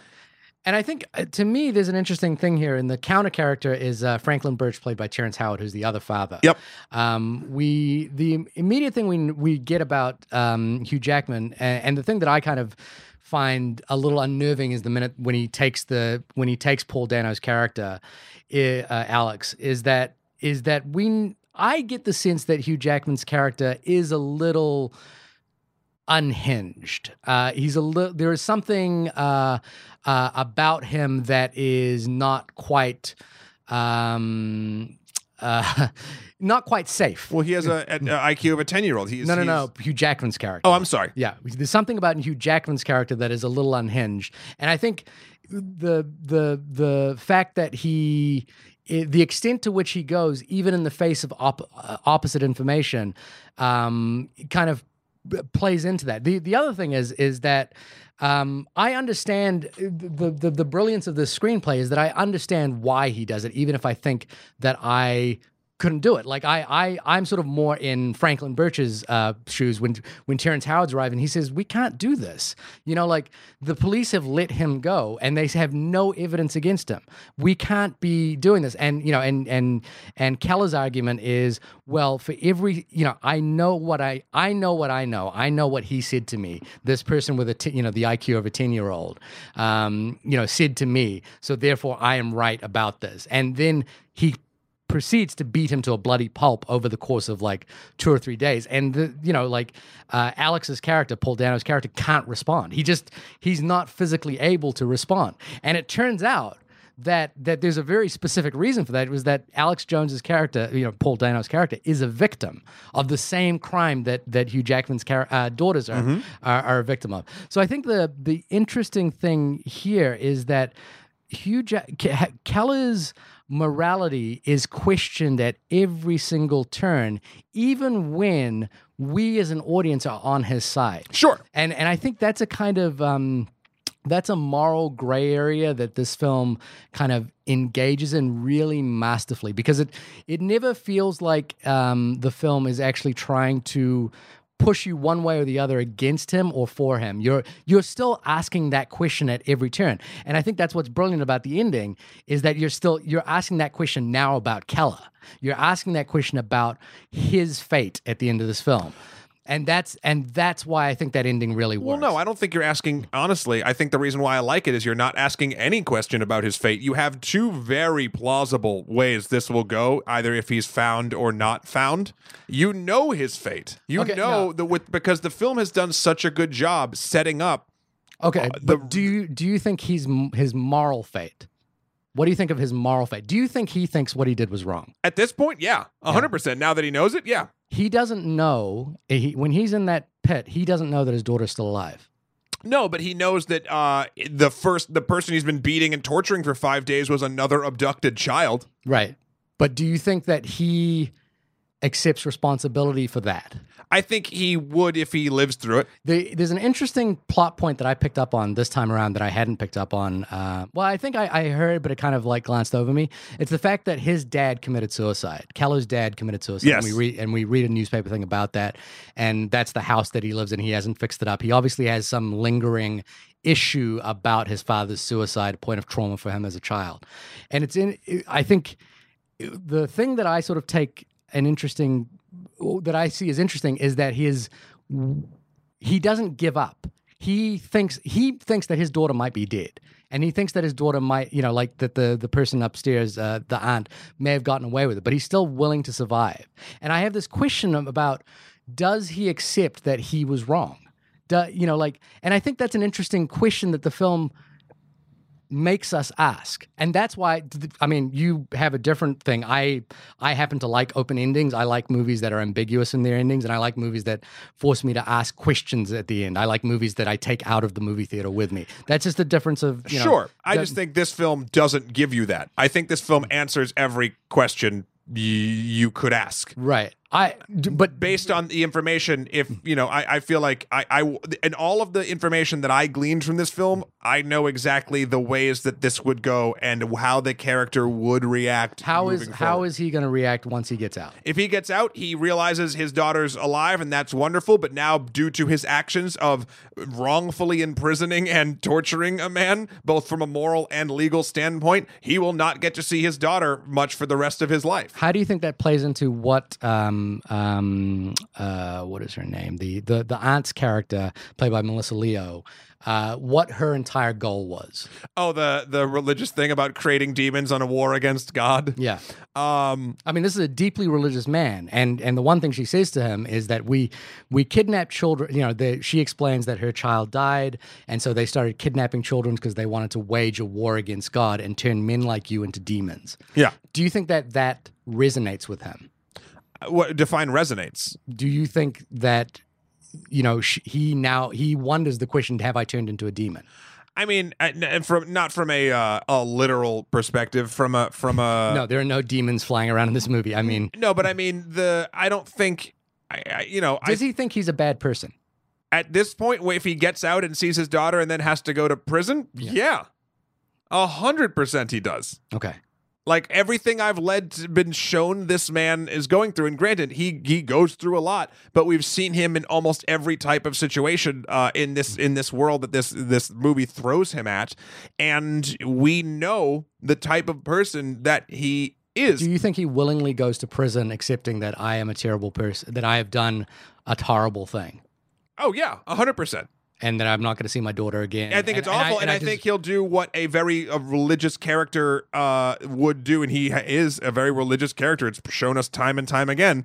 A lot of the religion that he is, uh, you know, preaching in a sense would be to practice penance, and this would be a huge penance, and it would hurt him greatly. But he would do it because that's the character that we've been shown. Wouldn't also I- that religious um wouldn't that religious characterization also his willingness to bend the rules, which is what he does, kind of be um, perhaps morally wrong in his religious framework? Uh, probably not, because if you look at religion, especially the one His that he's preaching, his religious Uh, framework. Yeah, his religious framework. There's a lot of wrathful shit in the Bible, Yeah. and when people think that they are correct, a lot of times the Bible will uh, kind of glorify wrath in a lot of different chapters and different sections of, depending on what book you're reading.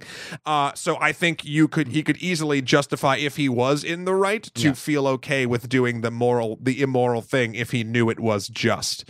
One thing I do want to talk about before uh, you in, you you broke into what I was saying before, and I keep for I kept forgetting it, and I want to remember it, and I think it's important for the ending. Apologies. Is it's all right. I just I wanted to make sure I got to it. Is I think this ending works too because it leaves us as the audience in a place where when we leave Hugh Jackman in a weird way, and I'm going to say this wrong, and I want to go back and fix it. Mhm.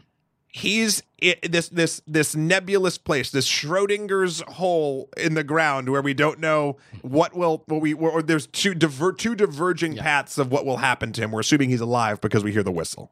Uh, great sound design, by the way. That was done very very well. We are left as an audience in a place where both things are actually still possible and therefore a character that we might have been rooting for on and off throughout the different thing uh, who we know is now in a terrible horrible place we don't have to see be in that terrible horrible place I think there's a sense of rel- uh, uh, rather than uh, uh, uh, uh, obfuscation at an ending that might happen in other films. There's a sense of like relief that we don't have to watch this man who, granted, fell down hard down the moral ladder, but that we've grown to care about and his family over the course of the films go through that continued horror. Yeah. We are we are relieved of that. We are we are not we don't have to watch that. And I think that is something that again is very smart on the filmmaker's perspective and I think uh, from the scriptwriter's perspective as well. I think they've they've mastered this is the best version of this type of ending that I have ever seen. right. Um so yeah, sorry. I wanted to get that out before I it, it flew away from my brain for So this is the Schrodinger's cat of endings, which is that he is at simultaneously both alive in there and not alive. Uh, no, no, that's, not, that's not the, no, that's the wrong analogy. Yeah, it's it's. I, I know I said Schrodinger, and so I led that path. It's Yeah. basically two divergent paths of what will happen. Either he stays in that thing and dies eventually because Mm. he's currently alive at the end of the film when we when we hear the whistle, or he gets rescued and goes to jail and his life is ruined and his family's gone, but he knows his daughter's still alive. And there's these there's sort of like two awful situations, right, for Yeah. this character that we've been going through the entire time. And I think that as a whole, um, you know, depending on where you stand and what he did, you you don't want one or the other of those things. Really, either possibly. And I think I think that's the point I wanted to get at, which is that which is that the film is asking you to think about that question as you leave the theater. It's it's going blank on this whistle, and we probably can guess which way it's going to go, but it's it's asking us to think about what did we think about what he did. And what do you think he thought about what he did? And I, I I walk away with those questions in my head, and I and I enjoy the fact that the film leaves it on that note. I agree with the. uh, It, it, of course, it's leaving. It's trying to get the audience to think about what do you think about what he did. I think due to the craft of the film, I know exactly what he would if if he is rescued, what he would think about what he did. But you don't you didn't see it, and I and I No, get, but the movie and- sets us up well enough with the information it provides and the character development that it does and the situations we show him in, where I have a very good set of precedents to base my as- assumptions on. Let me give you another example of that exact same thinking, and that is Keller saying Alex t- definitely took my son, uh, took my daughter. He says I I 100% based on the information that I have right now. 100% believe that this person is responsible for the for kidnapping my child and then makes a horribly moral choice, you know, moral choice to do that. And I think, But here's the deal: one is based on one piece of information that happens, and one is based on two hours of character development that we've seen. And if mm. you can't get behind making, But a, I think if you can't get behind making a hunch mm. based on on actual facts and actually collecting facts throughout it, then you're going to have a hard time with any he police does. work whatsoever. Isn't that what he does? I mean, he makes, a, he makes a, decision. He makes an emotionally driven decision and and exacer- He and see- he exacerbates it based off of one sentence from a man. No, he also sees that person strangle a dog. Yep. He also believes that per- he also knows that that person's car was in the uh, in the vicinity when He's it putting pieces he's, He's together. putting pieces together, and I'm saying, But not enough by pieces. not giving us the ending that we see, we are forced to kind of put the pieces together We ourselves. And- have and- enough pieces. He didn't have enough pieces. But you're saying, see that I think that's that's the thing. You're saying it with as much assuredness as he did when he kidnapped when he kidnapped Alex. and There's I and also a I'm saying, difference And bet- I'm saying that is the question mark this film, and that's why it's great.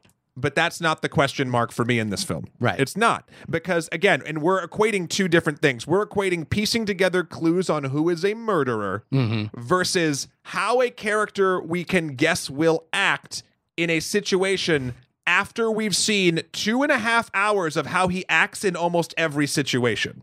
Right. There's a difference. One is someone taking three clues and an amateur sort of detective agency, and the other one is here's a here's a list of nine different situations, all that sort of play to who this character is as a person. Again, I'm complimenting the but, film. But it also doesn't show you that. And that's the thing. He Keller doesn't know the truth. Right? Like Keller doesn't know, but he but he makes an assumption. I'm not suggesting that you're wrong. I'm saying the then why film, are we talking about this? because that's what I think is interesting and exciting about this film is that that tr- that ending where we don't know exactly what happens is the genius of the ending. It's it's basically allowing us to think and ponder the possibilities of the ending. The ending exists in the mind of the viewer in many different formats. I could someone could watch this and say, "Oh, well, I think he's dead." Someone could watch this and go, "I think he got away and hooray." Someone could watch this and go, "He did the right thing the whole way because by kidnapping Alex, he instigated, he set the chain of mo- uh, events in motion which caused his daughter to be freed." Someone else could watch and go, "Well, by kidnapping Alex, he also jumped a moral line, which is how he ended up inside the hole." And and that's how he's going to lose his family. And I think those are all interesting parts. And I guess uh, I don't want to posit that there is a finite answer when the film cuts to black. And I think that's the genius of it. But all of those things you listed, the questions that the audience gets to ask from the ending are all there. You've listed them out. Sure. And more. But and more. But a lot of them that you listed, and I do not want to do this exercise, but you could go back and I think again, due to the craft of the film, you could debunk or enforce many of the things you just you just said. You've watched this film two or three times. I think you have a good notion of the order of events of what actually happens in the film that we're shown okay. My point is because of that and because things make as much sense as they do in the world that they built and they set up and show with characters that we see how they react to different situations etc etc so on and so forth that the the the question at the end is more on the point that you made about um you know it's asking you as a while giving you the comfort of not actually seeing what happens to this character it's giving you the option of saying when did he cross the line you know morally speaking. Um what it is not doing i feel like at the ending is making you wonder how he will react. Because it has shown me in my opinion, definitively based on how character unless unless you're going to write a U-turn that makes zero sense with a script that makes total sense, uh, that a ca- how a character will react to situations. I am now able to build out what I think would happen. And again, what happens is not the point. It's just the thought process behind what we as an audience are. But I'm not mm. one. I'm not wondering. But you have the certainty of, like, for example, and I think this is the moral questions that the film is asking in a literary sense, is that a character at the beginning of this film has a hundred percent certainty that that something has happened. But he right? doesn't. No, he does. No, he doesn't. His friend actually says he doesn't. He says, I know you. I can see it in your eyes. You are not sure. And he is emotional and rage driven. That is, and the movie shows us that. But he is takes not ac- the same thing. But thing. he takes action believing one thing, right? Sure. Believing one possibility. but he actually doesn't believe it because the movie actually shows you in different parts, especially with his friend when Terrence Howard says that, that he's not 100% sure. He just wants to be 100% sure. the only way. So, so this is kind of a futile argument because well, then let's stop because we've been going. This is an hour and a half. So let's do final thoughts on this film because we're just going to go back and forth. I don't think we're going to shake this one. are you going to let me finish my what I was going to say, or are you just going to jump in with time? Well, you did cut me off beforehand, so uh, you can say whatever you'd like. I'm just I'm following the tenor, sir. Okay, all right. Well, if we're to get into that argument here, I'm just to say this. The point here is it's a futile argument because it doesn't show us the ending. It doesn't show us. And you're saying that you know it with 100% certainty, but the film cuts to black, which means we don't know exactly what happens. We can make presumptions on it based on things we've seen, and we could be 100% wrong about it. And I think that is the moral beauty of this film. And I'm not saying that the ending, I know the exact specific one point ending of the entire film. I'm saying the paths which the film could branch to at this point are really only one or two sort of major ones that would make sense with the way the film has gone. I can glean from that, and therefore I am not wondering on a character level how that character would feel in all of those various paths of what happens. I think the point is, and I actually agree with the first half of what you say, and the beauty of what this is, is it leaves the audience to wonder that moment of when did he cross the line and how do you feel about this situation if you were in these shoes? Not exactly what this specific character will do after the film cuts to black. Okay. That's it. Okay. But, but, but, but, you know, at the end of the day, this is a great film, and It's I'm- an I'm- amazing film. I'm very glad that I watched it. And again, I'm kind of glad that I watched it when I watched it because I don't know. I like it when fantastic things spring up that I just missed, Right. And I do really dig that. I, I, it's fun.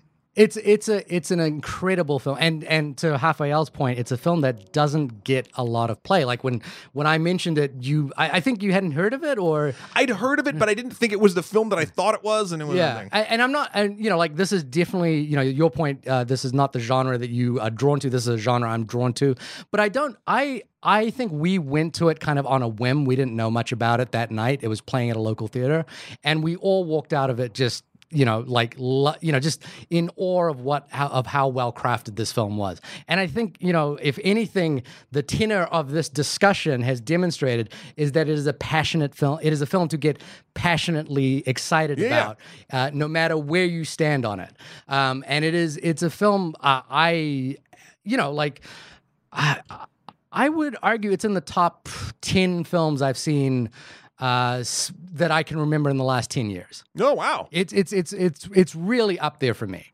Um, you know, like like I said, instant buy as soon as it came out. It, it disappointed. it- you know, it, it's disappointing that it's not sort of talked about as much, but it made money. It made a lot of money. It launch padded a lot of careers. Um, it's just you know we uh, maybe one day because of this discussion, it might be talked about in the same ballpark as Seven. But there are other great, like for example, Memories of Murder, uh, a South Korean film, uh, film by Bong Joon Ho. I think is one of the great masterclasses of this film that doesn't get talked about a lot uh, unless you're in that circle. So Yeah. I hope it does. I Uh, think I think these types of films in this genre does not get like that mainstream push unless it's like hyper salacious. That sadly, I mean, I think that's because seven it, seven got the push because seven was both biblical and you saw some fucking horrible shit. Even though it was way more than that, you know, like the film itself Yeah. just deserved the eyeballs it got. Yeah. but it got there through clever marketing and sort of salacious visuals and like, oh my god, you won't believe what happened at this. Like it's it's strange how I think the the the the ones that stay in the public lexicon, I think this is a disservice, uh, are the ones that sort of do that. Even though even if those are great, I think it kind of drowns out fantastic films like this. That uh, you know, there's not a ton of um, there's not a ton of uh, salacious like visuals in this to the point when when you actually start seeing a little bit of blood or like weird things, it actually feels a little off for the film, and you're like, whoa. I, you know, uh, I was reading a story about the Shawshank Redemption this week, and um, the, it's I think it's the 20th anniversary of the Shawshank Redemption or something like that. So a lot of stories popped up about it. And one thing you have to remember is the Shawshank Redemption did really poorly in movie theaters, and only did well because apparently the distributor ordered uh, added an extra zero to the amount of copies that they ordered for VHS. Perfect. And uh, and and suddenly there was just, it was just flooded in the market, and then people suddenly got to see it and talk about it and think about it, and it came into the public, you know, into the public lexicon more. I think this film is actually it it is for people who like the genre. People know that this is one of the greats in that Right. genre. Um, but hopefully people can discover it because I, I think it goes for me it goes well beyond the genre. Um, is is the thing that I get excited about this. I think this is a film that's well beyond if you even if you just like crime. I, I watched this with my uh, my mother and father in law who are you know like and what's funny is the next night my mother-in-law turned on arrival and i was like oh it's the same director she literally walked out half an hour and she's like i'm bored of this thing and but with with prisoners the whole way. Huh. the whole way completely. And she was enraptured by it. And and you know um i'm I, I can't sing. Its praise enough. There's one element to this film i will criticize and that is the treatment of the priest i think is a little confusing. It, it's it's unclear what the priest does. Right. I like or what the priest did.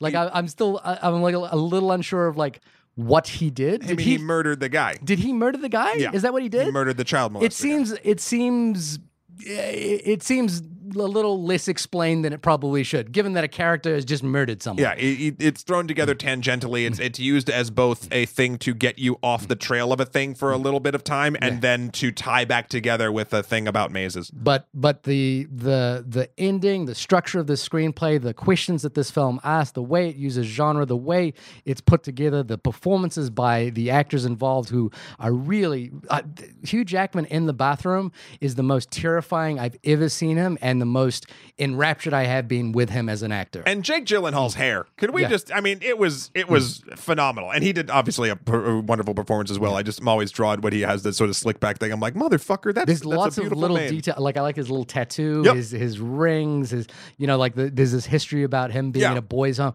It this is such a rich film. It's so good. It's so so good. I can't can't say enough about how good this film is. Go see Prisoners and Or- don't see Drive. Um, this has been the only podcast about the film Nightcrawler and Prisoners. I feel confident in the fact that it probably is the only one with both. Both of them, and I Um, think they make a great double feature. They would, a hundred percent. If you're looking for a Gyllenhaal kind of a night, Yeah. uh, no Maggie's allowed in that particular Ah, genre. she's so good. I as love well. Maggie Gyllenhaal, but I'm just so saying good. she's not in either of these. You got to see her in The Deuce.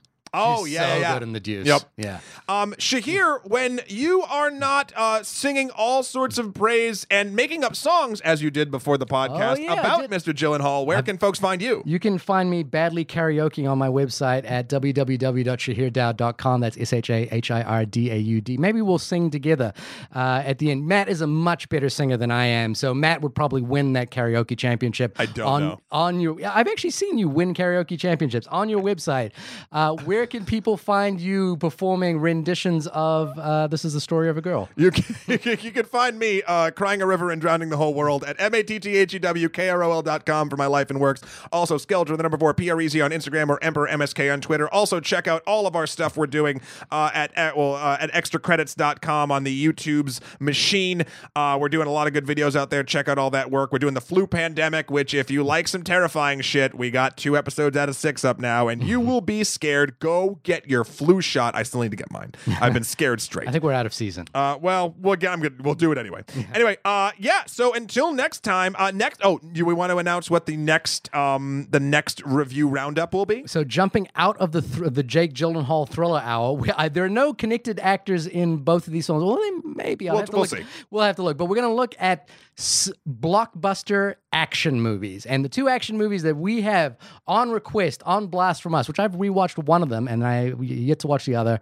They are Inception and Speed Racer, the Wachowski brothers and Nolan and Christopher Nolan together at last, like hot glue and peanut butter. and shards of glass in certain ways. But I think it'll be really fun. We will see you uh, when we get to that.